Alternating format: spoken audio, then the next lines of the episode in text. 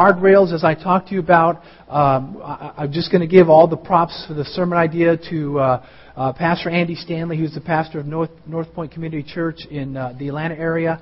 And uh, we were given, as a district, as many district officials, we were given this uh, sermon series to listen to because um, you know we had a moral failure amongst one of our, our pastors, and so they wanted to remind us that we need to guard have guardrails in our lives. And as I listened to each CD, I thought, man, we I you need to hear this as well, besides me. Uh, and so this morning I'm finishing up the guardrail series. Uh, if, if, you've missed it, you've been out of town or something like that, I believe all but the first one are, are on our, our, website. So you go to www, uh, www.rockvilleag.com and we have, uh, they're all except the first one. The first one, we're still trying to get it. Uh, there was, there was some uh, technical problems, but there's two things, okay? I need to do this morning, all right? Three things. Number one, I need you to be ready to hear the Word of God. And then secondly, I need you to open your Bible. The first place we're going to turn, and you're going to want to put a marker in Daniel 1. I just want to read Daniel 1 8. And this is kind of a 360 because before I started the, uh, the series on that, I was talking about Daniel and Shadrach, Meshach, and Abednego and how God blessed them. And, and so I want to read this Daniel 1 8. And then in a few moments, keep your finger in Daniel 1 because we'll go back to, there, uh, go back to that in the message. And then I want you to, we're going to look at 1 Peter 2 9 and 10 in a moment. But right now, Daniel 1 8. If you have your Bible, Daniel 1 8. And if not, and if you're not there, you can just listen, but keep your finger or put a marker, your tab, whatever that goes there, and then we'll, we'll do that. Let's pray. Father, again, let the Word of God, let it not just be something we hear, let it be applied to our lives today. Because, God, you have wonderful, powerful plans for every person in this room to do great things through. And Lord, you have set us apart as royal priesthood, as we're going to read in a moment. But Lord, let us resolve in our hearts not to be defiled by this world system, but to be changed by the gospel. And so, Lord, speak to us. Anoint me as your servant. I humble myself in your sight. Let me clearly speak your truth and your power. In Jesus' name we pray. Amen. Daniel 1.8 says this, But Daniel resolved, but Daniel resolved not to defile himself with the royal food and wine, and he asked the chief official for permission not to defile himself this way. We'll talk more about that, but Daniel resolved in his heart, he said, I am not going to defile myself with the portions of the world. Okay, now if you have your Bible and, and you want to turn back and keep your finger in 1 Daniel, I'll put a marker there. I'm going to read out as 1, uh, 1 Peter 2, 9 and 10, and, and you can just listen because I'm going to get right there. 1 Peter 2, 9 and 10. If you want to write this down, this is not on your notes, but write it down. It says, But you 1 Peter 2, 9 and 10. But you are a, a chosen people, a royal priesthood, a holy nation, a people belonging to God, that you may declare the praises of him who called you out of darkness into his wonderful light. Once you were not a people, but now you are the people of God. Once you had not received mercy, but now you have received mercy. So God is saying, you are now set apart. You're different. You're not supposed to be like the world. You're not supposed to act like them. You're not supposed to be like them. You are called. You're set apart. Okay, so just say, I'm called. Come on, all of us now. I'm called. Every one of you are called by God. Just like the Harris, the Harris are missionaries. They're going to Northern Sudan. You're called to be a missionary where you work, where you live, where you go to school, with whoever. And so you're called. You're set apart. And the thing is, is the world is trying to pull us away from God all the time, right? We've talked about that. We've talked about this whole guardrail series, okay? So, so let's, let's, now if you want to put, go back to First Daniel, we're going to go back there in a moment. But I want to talk about this first. So we're finishing up guardrails, and uh, I believe that these, these truths, if you apply what we've talked about the last few weeks, it will be very helpful in your life, in, in your job, in your relationships, with your spiritual walk, and everything. So everybody knows what a guardrail is, right? You're driving along the road, you've seen the guardrails, right? They protect us from danger. Is that correct? Are you right? And so some places you look at a guardrail and you see, I actually could drive on the other side. And sometimes guardrails are set back just a little bit so that it prevents you from driving where you think you can. Because, you know, how many of you, because you live in America, you feel you can, you can do whatever you want? Okay, don't raise your hands. But you see, I notice in America that because we think, hey, I'm an American, we have no king, you know, we're, we're Americans. We do what we want to do when we want to do it. That's if you're Texas, that's kind of how you talk.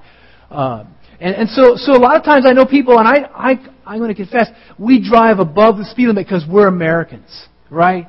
We, we can do what we want. And so, so sometimes we think, you know, that, that guardrail, that's for Pastor Stan, that's for Pastor Dave. That guardrail's not for me. No, that guardrail is for you. You may be able to drive over there, but what happens is, remember talking about, you're driving, also, you go off the edge, right? And so the guardrail's there to protect you from going off the edge and having regrets and disaster. So we're talking about this, this. Here's what the Webster Dictionary says, and I think I have it up there. A railing guarding usually against danger, especially a barrier placed along the edge of a highway at dangerous points. Another dictionary, and this is one Andy Stanley uses, a system designed to keep vehicles from straying into dangerous or off limit areas. And then for the series, what we've talked about, the next one is, um, hit the next one.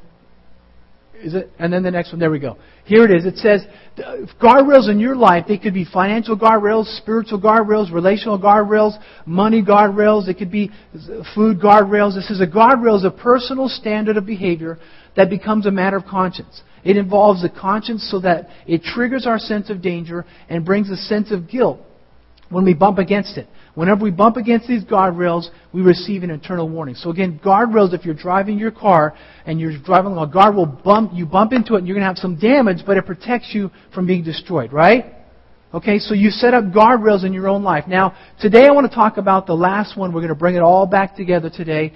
And so sometimes we know on the other side of the guardrail, sometimes, come on, I'm going to confess with you, is stuff that we want to do, right? Right? We want to eat that food. We want to drink that thing. We want to hang with those people. We want to live like that. And so we sometimes would say, you know, especially because our world tells us, hey, you can do what you want. If it feels good, do it. Right? Is that, that's the mantra of our society today, right? If it feels good, do it. If you want to do it, then go ahead. There's no one going to judge you except for yourself and for God. And of course, that guardrail that you, you surpass is going to get you in trouble because there, there are many people, and I've talked to, and, and I, I, maybe I've shared the story with you. I, I, was called to go to the hospital, and this man was dying of hepatitis, and, and, and he was dying, and, and, he, and I said, I, he was getting down to the end of his life, and I said, man, I said, you know what, I got to, I got to cut to the chase. I said, I said, are you ready to meet God? He said, well, you know, uh, you know, me and God have an arrangement. I said, you got to make an arrangement now because he said, you know, I, I regret doing these drugs and now I have hepatitis, I'm going to die. And he says it felt good at the time, and the guy was probably a little bit older than me at the time. He was in his, his 40s at the time. I was still in my 30s. And, and he was dying. The doctor said, You just have probably days, maybe a couple weeks of, of life left. And so, of course, I led him to the Lord. He gave his life to the Lord. And he, he, he, he regretted his lifestyle because he said, I can do what I want. It's my body. And he regretted that. But let me tell you the good story about this is God healed his body of this hepatitis. And he started going to a local church. And as far as I know, and I've mentioned this before, I think I believe he's still alive today. But you see, God can redeem what you and I have abused. Amen? That's the good story. But some of us, we think, I can do what I want. I can stay up late. I can, I can watch that stuff in the internet. I can be with those kind of people. I can drink as much, I can toke as much as I want. I can smoke as much as I want. I can eat what I want, Pastor Stan. It's none of your business. That's true, except for I love you and I'm a pastor and I'm called by God to help you and I to live within certain guardrails because God has a great plan for your life. 1 Peter 2 9 and 10. You are a royal priesthood called out of the world system, set apart. Amen? To declare God's goodness to help other people. Amen? So with that, waiting on the other side of the guardrail something that we like to do. It might be unhealthy. It might be inappropriate. It might be uh, an addiction. But it makes us wonder, why should I stay over here when everyone else that I know is having fun? Why should I still be here when, when they're getting they're getting ahead of life and I'm just making it, I'm barely making it, but they're lying and they're cheating and they're making all kinds of money and I'm just barely struggling here. Why can't I do that? Let's talk about that this morning, okay? Let's talk about this tension. So let's number one is the big pushback. Write that down, the big pushback. And then letter A, there, there's something happening. You're saying, listen, man, I, you know what, Pastor? I, I, this guardrail series, it's been good, and I enjoyed it. In fact, in fact, number one, letter A is, is, is uh, I hope my family's listening. Man, I hope my wife has been listening to this sermon series because she needs this. Or I hope, I hope brother so and so and sister so and so have been listening because they really need this guardrail series. You know what? My kids need this guardrail series. My, my worker, my boss needs this guardrail series. In fact, I'm going to get a CD so they will listen to this series. Man, it's just, it's good common sense. Okay, so that's what some of us are thinking, right? But here's the thing. Letter B, some of us say, you know, that's, that's just not for me though. That's great for Pastor Stan and, and Pastor Dave, and that's good for some of the board members and some of the church people. But th- those guardrails, they're not really for me. I mean, I agree that, that somewhere on the other side of that guardrail, there's probably some damage and some danger. But you know what? I just, I'm just not going to do that. And so this morning, I, I want to talk to you about saying, you know what? Maybe you should reconsider your life. And you need to say, you know, maybe I do need to set some guardrails that protect me so that I don't have regrets, so that I don't end up in the ditch, so that I don't end up in destruction, so that I don't end up in the hospital dying of some disease because I thought I could do what I wanted to do. You know, so you know what? I, it, it makes sense, but I, I, I don't want to be a good Christian. I don't want to be a good example. I just want to make more money. There's nothing wrong with making money. Yeah, I don't want to give. I want to buy. I don't want to be wise and prudent. I want to date him. I want to date her. I, you know what? I don't want to be fiscally responsible. I want to, I want to live there. I want to lease that car. You know what? I don't want to study. I want an A. And there's a way for me to get A without studying. You see, that's what our world is saying to us, right? And if you, are, you and I are not careful, we will fall into that same trap. And we'll say, you know, everyone else is doing it. You remember that? Some of you parents, remember as parents, some of you growing up as a kid, remember you'd always say, hey, everyone else is doing it. My mom and dad to say, if everyone was jumping off a cliff, you would just go with them, right? And we always hear that. Well, everyone else is doing it. It's okay. But you know what? Sometimes majority is not always right. Are you following me? Majority is not always right. Okay? So, so if they're going off a, over, over the cliff, it doesn't make it right. It's destructive. Amen? You're kind of quiet on me today. You're enjoying the air conditioner after the heat's been out, the heat's been like burning your brain, right? Okay? So you could say, you know, Pastor, I, I can't argue with the logic of these guardrails. It's good stuff, but it's just, I feel like I'm missing out. I don't want to miss out. Well, let's talk a little bit more about how to help you not feel like you're missing out. So number two, guardrails, listen to this, guardrails will not erase the temptation. Guardrails will not erase the temptation that you feel. Okay?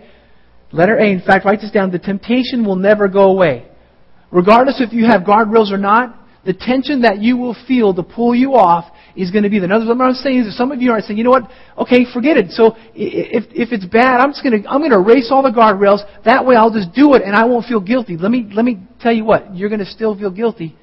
Even if you try to erase the guidelines.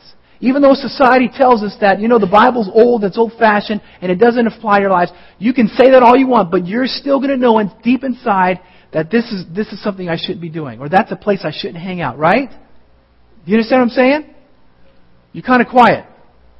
You're kind of like, I need your help. I'm an interactive preacher. I need your help. All right? So, if you decide to go off a diet and just eat what you want, it will not remove the temptation to eat what you want say, well that, well, that was the whole plan. What I'm saying is you're going to just eat and eat and eat, and you're going to eat yourself into oblivion. Or you're going to charge and charge and charge yourself into debt. Or you're going to get stoned and stoned. Or you're going to drink. Or you're going to hang on the wrong people. And you say, you know what, I, I erased the, the guardrail, so I should feel fine doing that. But the problem is, that guardrail, that tension is going to still be there. That temptation is still going to be there. Does that make sense? Are you still, let me, let me just say it this way then. If you decide to lease a car that you can't afford, and Andy Stanley uses this example, and you just go ahead and lease a car that you can't afford, that temptation is still going to be there. In fact, in 24 months or 36 months, you're going to be tempted again to lease another car that you can't afford. Does that make sense?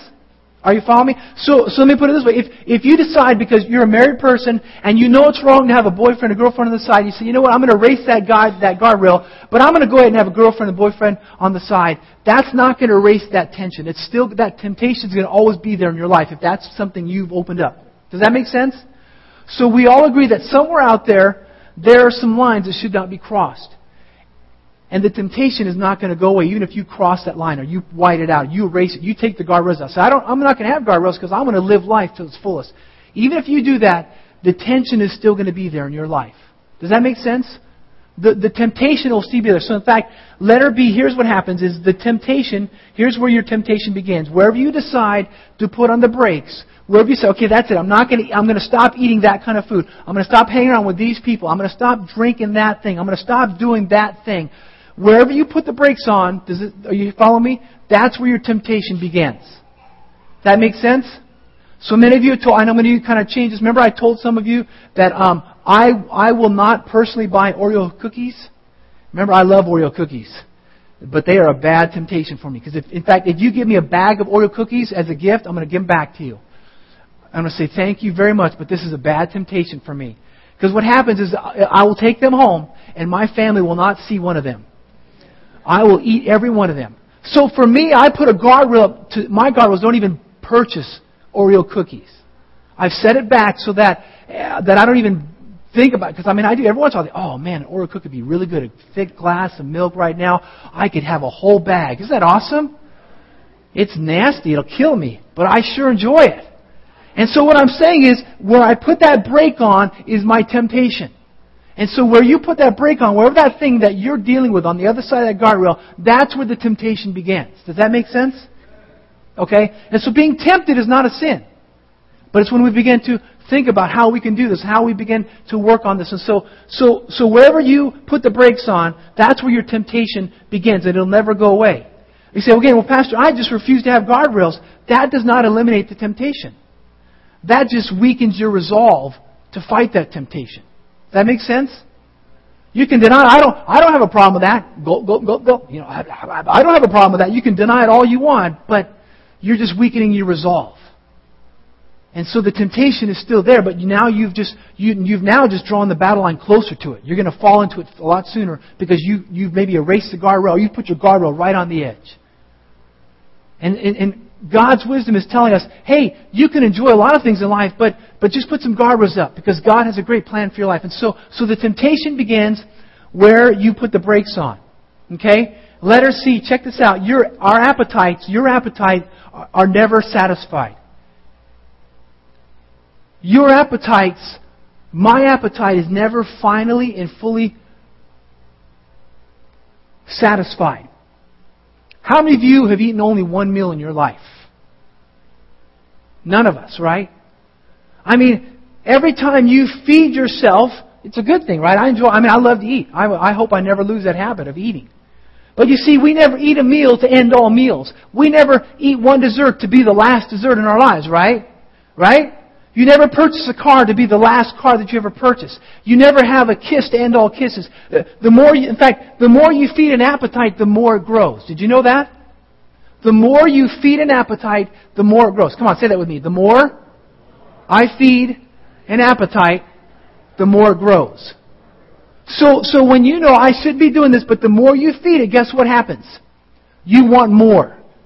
You want more of it. You just, I've got to have more because you're feeding that appetite. In fact, I'm not here, I'm not here to judge anyone, but the more you weigh, the hungrier you feel.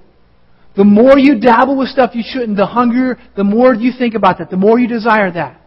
And this is true of every, not just food, true of every area of life. Financially, it's a debt thing, a relationship, alcohol, drugs, hanging out with the wrong crowd, whatever, lying at work or trying to get ahead and trying to have loose ethics. Whatever you feed grows in your life. Right? And so you've got to have some guardrails in your life. You've got to set some things up. And so I want to talk about this just for a few minutes. I want you to say, I need God's help. You see, because guardrail helps us, guardrails help us to move back away from that tension. It just sets it so that you can, you can stay back and have a manageable guardrail to keep you out of the ditch. Because you remember I told you the world system baits us to the edge and they bait us and they say, come on, come on, this, it, it feels good. And once you and I fall into that, then they condemn us. They chastise us. You're, you call yourself a Christian? Oh, gross, you did that. Oh, you've got that kind of debt. You're irresponsible. Oh, you're, oh, you cheated to get an A. Oh, no one's going to hire you. Do you see what I'm saying? The world system is baiting you. Come on, come on, do it, do it. And once you cross that line, then they condemn you and they chastise you. And of course, the devil has a heyday with your life. So you say letter D, letter D. It, hey, Pastor Stan, it's my life, or it's, it's your life. It's my life, and I want to have fun. That's right. You, but let me just say this: don't be deceived. You're going to reap what you sow. You're going to reap what you sow. Amen? In fact, the scripture is very clear. Galatians 6, 7, 8. Do not be deceived. God cannot be mocked. A man reaps what he sows. The one who sows to please his sinful nature, from that nature they will reap destruction. And the one who sows to please the Spirit, from that the Spirit will reap eternal life. So you're gonna, you're gonna get out of life what you put into it. I don't know, understand. I don't know why I keep falling this temptation. Because you're feeding it. Stop feeding it. Amen? Say, God, help me to put a guardrail farther back so that I'm not falling to that every time. Amen? Hey, Pastor, I, this is my life. I can do what I want. That's right. It's your life, and you can destroy it or you can save it. It's your choice. Your choice today. What you want to do with your life, it is yours. It's either, your life to ruin or your life to enjoy. I'm, I'm praying that you would set your guardrails back so that you can resist these temptations. Amen? Because when you do that, you win.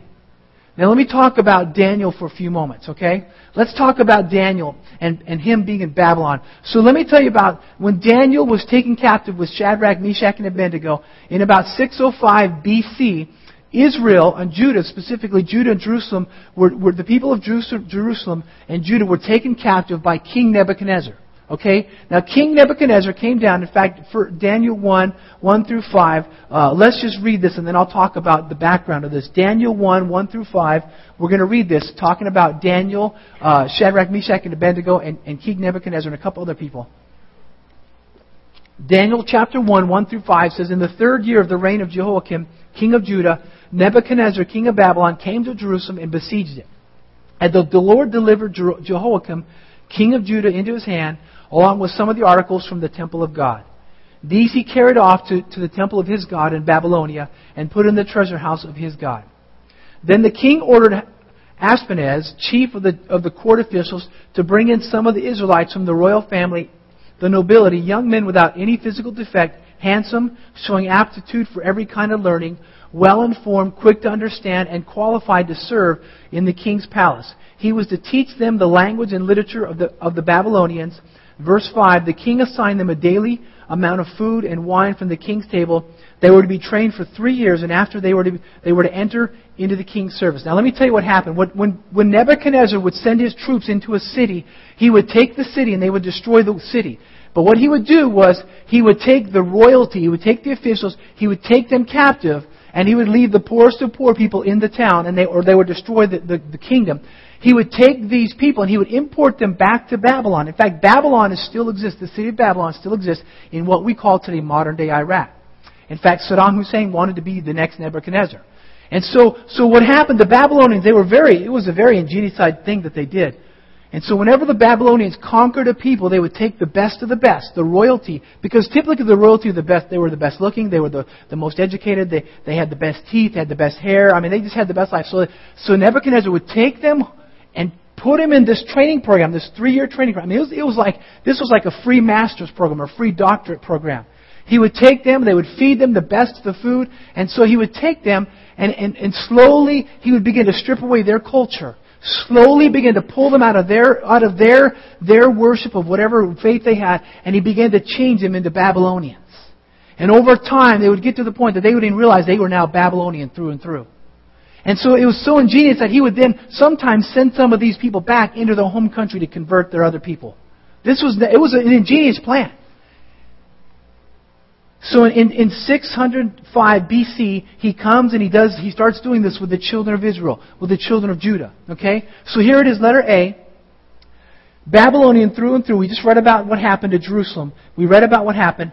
So it was a subtle and it was an appealing change. I mean, think about this. You're, you're being taken captive by an army. You've seen your family destroyed or you've seen your, your neighbors destroyed and you're thinking, oh myself, they're going to kill us out in the desert. They're just going to drop us off out there to starve. Or we're going to go back to Babylon and we're going to work in the copper mines or we're going to, we're going to just be servants or we're going to rot in the prison. But what happened is, is they get in and they, they come in and they meet the king and they, and they're, they're told by Ashpenaz, all right, you're going to come in, we're going to train you in our literature, we're going to make you, this is the, this is like the best thing you can ever, and so the captives were probably high-fiving and said, all right, wow, we're going to live. And in fact, you're going to eat the food off the king's table. I mean, can you imagine the king's table?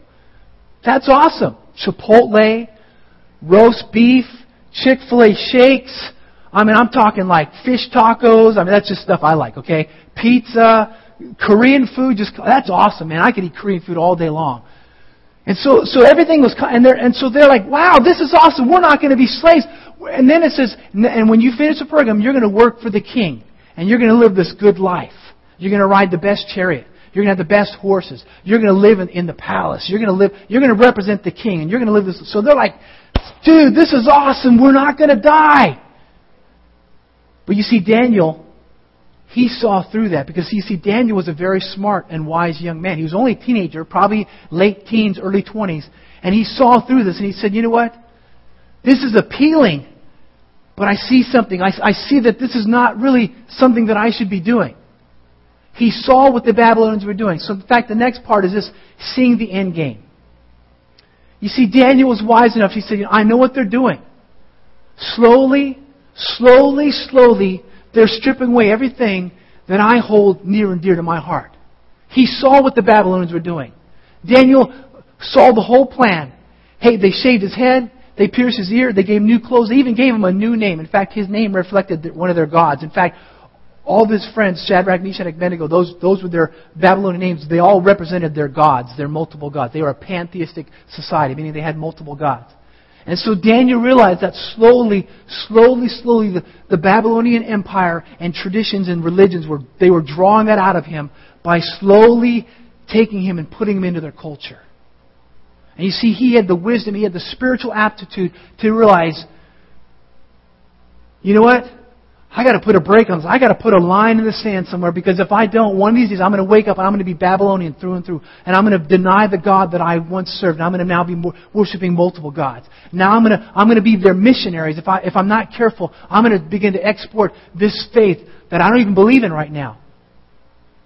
And he put everything that was important in him. He would have put it in his past. And you see, Daniel recognized something that you and I sometimes we fail to see because we are lured by the world system.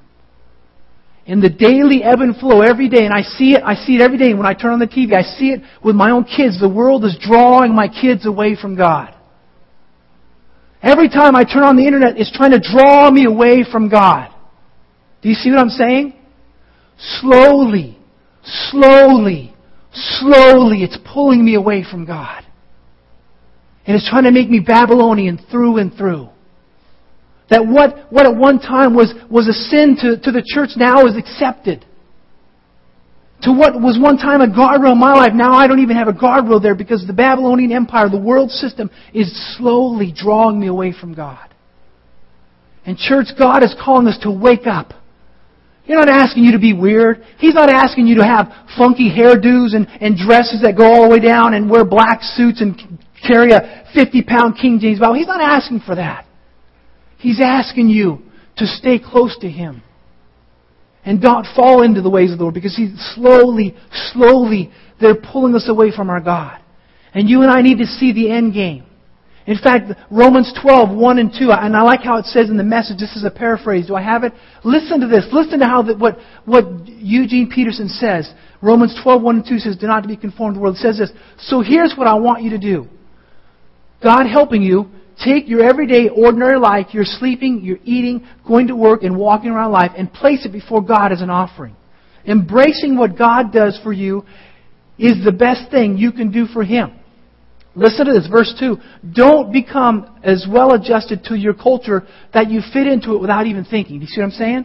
They're brainwashing us. They're pulling us away from God.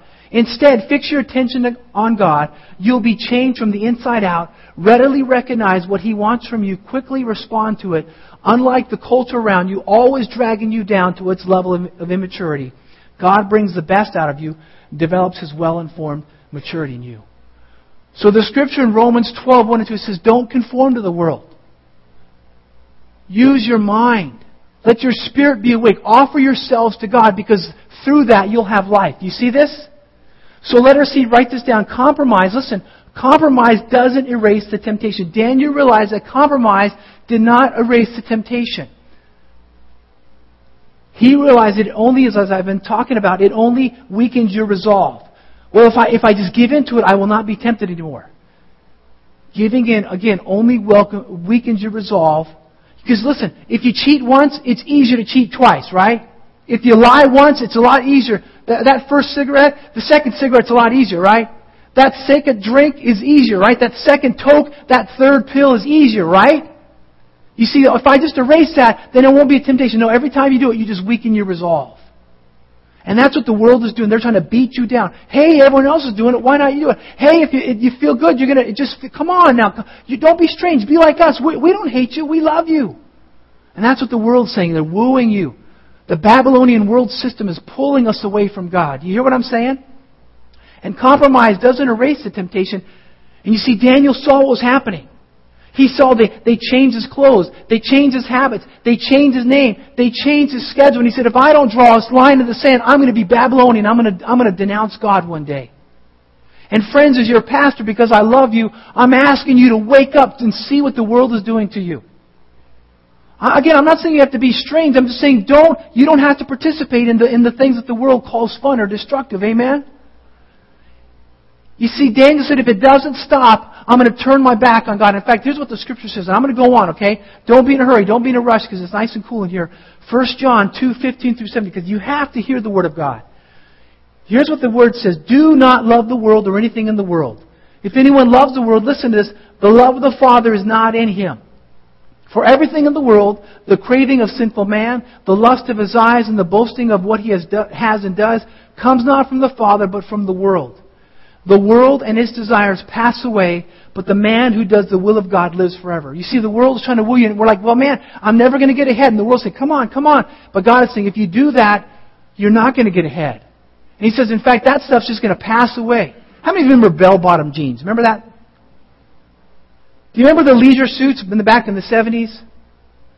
Do you remember the, some of you remember the big Cadillacs with the fins? Some of you remember those things? The Pontiac. You remember the big cars? Remember when they actually had a bumper on them out of metal? Remember those things? They're gone now. Collector's items. But you see, this world and its system just passes, it fades away. What's important today, tomorrow is not going to be as important. But the problem is if we sell our souls to that, we're going to be sucked up into it and we'll be destroyed by it. And Daniel knew, says, if I don't put a line in the sand, if I don't put some guardrails up, I'm going to be in trouble. Daniel 1, 8 and 9 says this again. But Daniel resolved not to defile himself with the royal food and wine, and he asked the chief official for permission not to defile himself in this way. Verse 9, now God had caused, now God had caused the official to show favor and sympathy to Daniel. So letter A, purpose in your heart. Write that down. Purpose in your heart. Daniel made up his mind. He said, enough is enough. That's as far as you're going to take me. You can, again, you can, you can make me wear different clothes, you can change my name, but I'm not going to be like the world system. That's it. He resolved in his heart. I'm asking you to have some spiritual, intestinal fortitude and say, this is it. I'm not, I don't care if they laugh at me. I don't care if they mock me. I don't care. Hey, aren't you going to go drinking with us? I'm done with that. Hey, we're going to go get stoned. You want, I'm done with that. Hey, we're going to make some money the easy way. I'm done with that. You guys say, I I don't want to be like the world because I don't want to be over in the ditch. You see, you and I must gain this resolve in our lives. And Daniel purposed heart, I'm not going to eat this food, even, even though this is the king's food. In fact, it, it, he said to me, it, it's like, I'm going to defile us. Can you imagine that? This is, the, this is the king's food. Whoa, whoa, whoa, who do you think you are? I mean, there are people in this world dying. I mean, you've heard that, right? And this is the king's food, and you don't want to eat it? Well, aren't you someone special? Holier than thou? You think you're better than us? Does that sound familiar? You're like, whoa, whoa, whoa, whoa, come on, I don't want to do that. Whoa, you think you're better than us? You think you're my judge? And, and you, your response, I'm not your judge, but I'm going to please God one day. I'm going to stand before Him because He's my judge. And I don't answer to you. And, I, and, and He, I'm just going to set my life and I want to follow Him. So Daniel said, listen, I don't want to defile myself with this stuff. He made up his mind. He said, we're not going to and, and there could be a lot of things. Maybe the food wasn't kosher because Daniel was, was a Jewish man and he, he followed the Mosaic laws and, and standards. Maybe it was because the, they said a lot of times that the food on the Babylonian uh, king's table was offered to their many gods. They multiple gods. So he said, I can't defile myself because that's forbidden in the Bible as well. But whatever it was, Daniel said, I'm going to put a guardrail right here. This is it. And you see, you and I must gain this kind of resolve that say, I don't care what the world says to us. I don't care how much pressure they put on me. This is the line. In fact, let her be, write your own story. Write this down. Write your own story. Daniel made up his mind. Listen to this. Daniel made up his mind before he even knew the end of the story. In fact, Daniel made up his mind before he even read the book of Daniel. Because in fact, you and I, we read the story. We know what happened. Daniel didn't know exactly. He wrote his own history. He said, I'm going to draw a line in the sand because I see where this is going. And you see, you can do the same thing. If you say, I'm going to draw a line in the sand, I'm going to put this guard right here. I don't care what you guys do. I'm, do what you want. It's your life. But that's not for me. Because Daniel saw where that was leading. And you can see where that road is going. And you say, you know what? I'm going to draw a line in the sand right here. And I'm not going to go that way because I want to live for God. And I want God to do great things in my life. Amen? You see, Daniel made a decision because he could predict the end of his story. He could say, I don't want to end up in the ditch. I'm going to end up straight down here following God. So he made up his mind. I'm asking you, make up your mind this morning. Amen? Stop, stop having the Republicans telling you what you believe. Stop having the Democrats telling you what you believe. Stop having the world telling you what you believe. You need to get the Bible out and begin to believe it if that's what you say. Amen? If you, I believe God and you need to stand for His things. Amen? Let God help you out. Form your own faith. I'm not forcing you. I, I began to read the Bible when I was young and I began to begin to believe it on my own.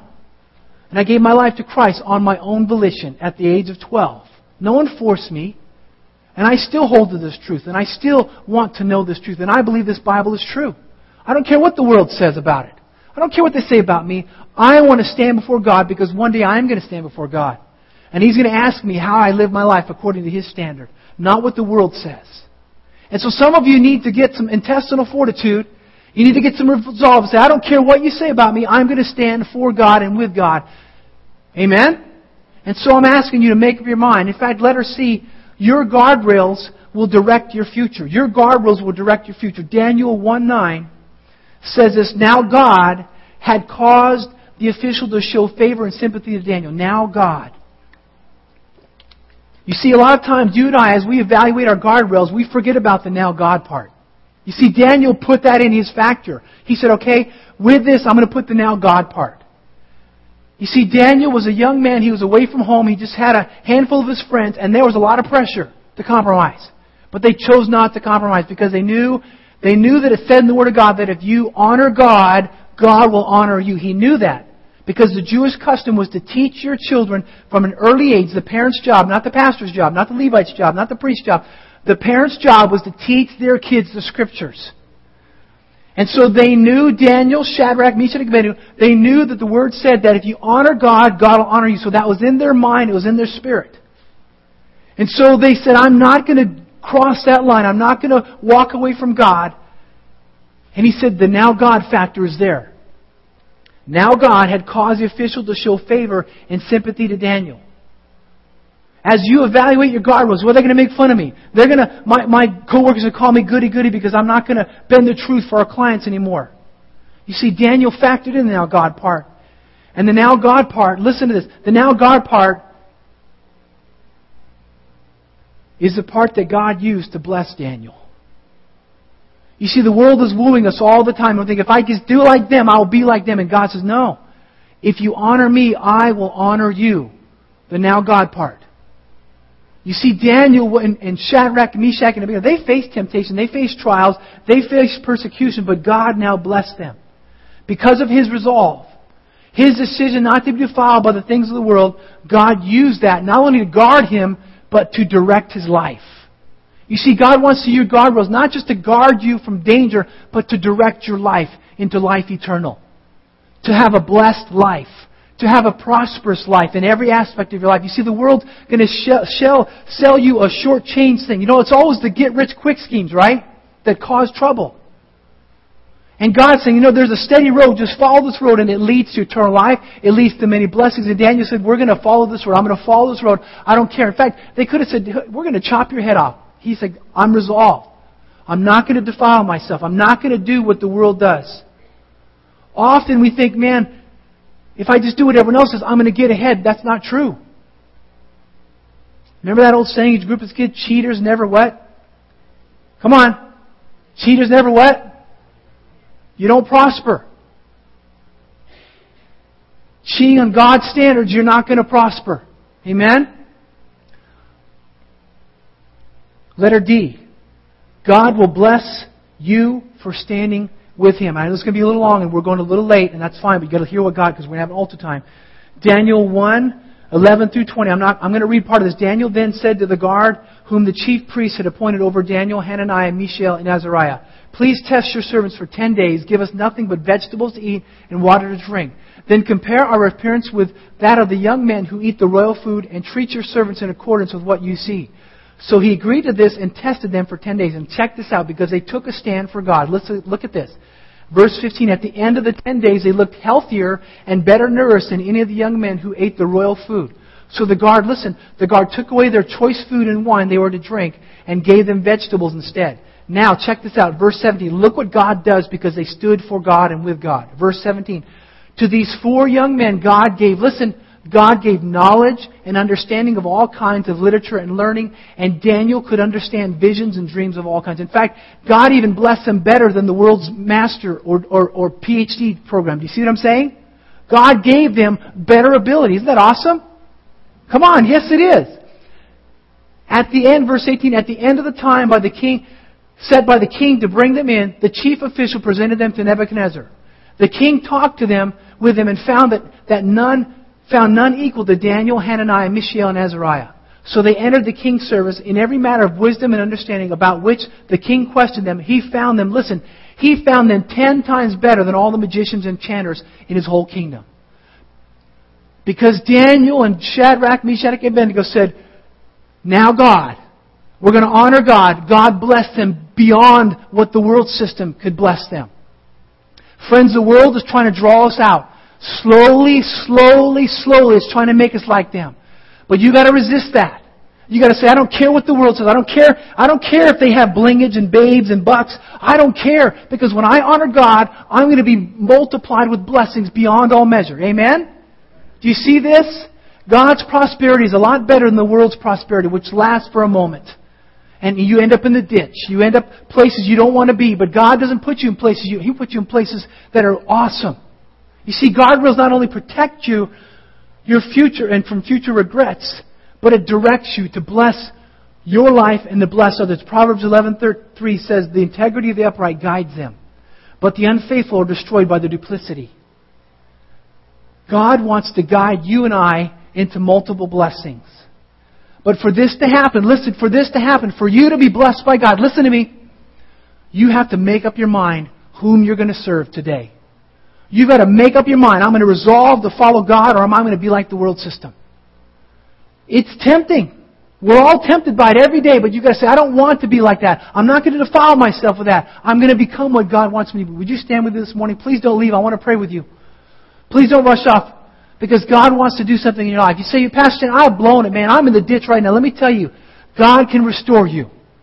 Remember I told you about that man who was dying in the hospital because of hepatitis? God healed him. The moment he gave his life to Jesus, just a week after, the doctor said, You're healed. You say, Man, Pastor, you don't understand. I've done all this stuff. It doesn't matter. God can renew you. He can refresh you this morning. Amen? Pastor, I'm stuck. I'm, I'm still addicted. God can set anyone free. Amen. God is still the God of miracles today. And you see, maybe you're saying, Pastor, I'm being wooed by this stuff, but it feels so good, and, but I, I don't want to do it. Let God help you overcome the world system. Amen. Would you close your eyes and just, just bow your head just for the privacy of those around right now? Because the first thing is this I've been talking about this Jesus. Jesus can set you free. And I can't let the service go by without asking that maybe you've never given your life to Jesus and you want to give your life to Jesus. And you want to enter an eternal life. The Bible says God so loved the world that he gave his only begotten Son that whoever believes in him should not perish but have everlasting life. And the Bible also says that if we confess with our mouth and believe with our hearts that we will be saved, saved from the world. And maybe you've never done this with your eyes closed, your heads bowed. You've never accepted Jesus as your Savior, but you want to do this. You want to make Him the King of your life with your eyes closed, your heads bowed. And if that's you, you, you want to do this, would you raise your hand and say, That's me. I want to accept Jesus as my Lord and Savior? Okay? I see a couple hands. Can you put your hands down? And let's all, everyone, please repeat after me. Dear Lord Jesus, I know you're the King of Kings and the Lord of Lords. You don't come to condemn, you come to set me free. I give my life to you. Forgive me of my sins. I repent. Fill me with your love. Fill me with your spirit. Wash me with your blood. Make me a new creature. In Jesus' name. Amen. Now the last thing, and I, I do want to have an altar time. I want you to come down. I want you to respond to what God is saying this morning. I want you to come down to the front. If you're going to say, you know what, Pastor, I blew it, but I want a new chance. I don't want to condemn anyone, but I want you to come down say, I want a new chance. God will give you a new chance. Say, you know what, Pastor, I want strength to draw this line in the sand because I'm being tempted. Come on down if that's you. Say, I want strength from God because I want to draw this line in the sand. No one's here to condemn you. We're all here as brothers and sisters that need help from God. Say, you know what? I need, come on down. If you want me to pray with you, you want God's help, come on to the front right and say, I need God's help to draw the line in the sand because I'm being tempted. I'm being pulled away. Come on down. Say, somebody say, I've blown it, man. I want, I want God to renew me. Come on down. Come on down. Come forward. Say, you know what? I need strength because everyone's mocking me. They're making fun of me. They're laughing at me. They're making fun of my Christian walk. And I, I'm, I'm tired. I need help. If that's you, come on down. Come on down. You say, you know what, Pastor, I need help. Come on down. Some of you say, you know what, I need to establish some new guardrails in my life. Would you come down and say, I need God's help? Come on down. Come on down. Come on. There's more of you that need to come this morning. Maybe you've blown it. God can restore you. Maybe you say, you know what? I, I, I'm having a hard time fighting this temptation. I need God's help. Come on down. It could be, it could be food. It could be finance. It could be drugs. It could be alcohol. It could be stuff you put in your lungs. It could be stuff that you're watching on the internet. It could be, it could be an inappropriate relationship. Come on down. I'm not here to judge you. I want us free today. I want God to set you free today. Don't leave this place without spending time with God. So you know what? I need Pastor Shane. I need God to help me establish guardrails. Come on down. Come on down. Some of you say, Pastor, I see the world is trying to pull me into their system, and I don't want to be like them. I don't want to be a Babylonian through and through. Come on down. I want to be a godly person. I don't want to be what my friends say. I want to be what God wants me to be. Come on down right now. Holy Spirit, move in us right now. Help my friends that are coming down, and they need, they want your help. They, we all need your help, God. The world system is pulling us away. It's drawing us away from you. Come on down if you want prayer. I want you to come on down. Father God, help us to establish good, godly guardrails to protect us from the world system, to protect us from, from the things of this world that are come to destroy us. But Lord, you give us life and life more abundantly. Come on down as you're going to come down. I'm going to pray now. Please pray with us. Reach your hands out for your friends who are in the front and pray with us.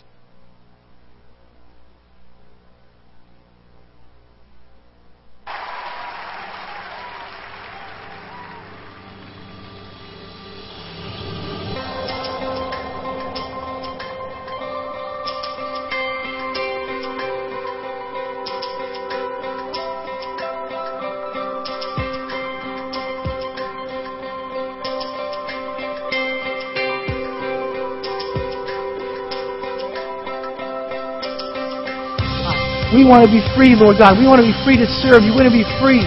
We want to be free so we can help our friends and neighbors that are in the ditch, our coworkers, our family that are in the ditch, because that's why you've set us apart. So my brothers and sisters that came up, Lord, give them strength. If they've blown it, let them, Lord, be renewed today. If, if they're in the ditch, pull them out. Lord, if they just need help because they've crossed that guardrail, give them strength to draw a guardrail farther back. If they need help and they need accountability, let them find some people. If they say, I hear the world calling me, but I want to be like the world, let them have strength right now, God. Because you're calling the church to you, God. You're calling the whole church, not only in America, but every country, to not to be of this world. We're to be separate from the world. We can still enjoy the, the blessings you give us, but we're not to be like the world. We're not to act like them. We're to act like and be like what you want us to be, God. And you want to move greatly in this church, but Father, we've got to get the world out of us. Because it's slowly, it's slowly, it's slowly pulling us away from you. And so, Lord, we denounce the world system. We denounce worldly ways, God. We don't care now if people are going to make fun of us. We don't care if we get fired because you're our provider, God. We're not going to take shortcuts. We're not going to cheat on reports. We're not going to lie to customers. We're not going to work a billion hours and, and let our family be destroyed because we're trying to get ahead. Lord God, we want to have guardrails to protect us today.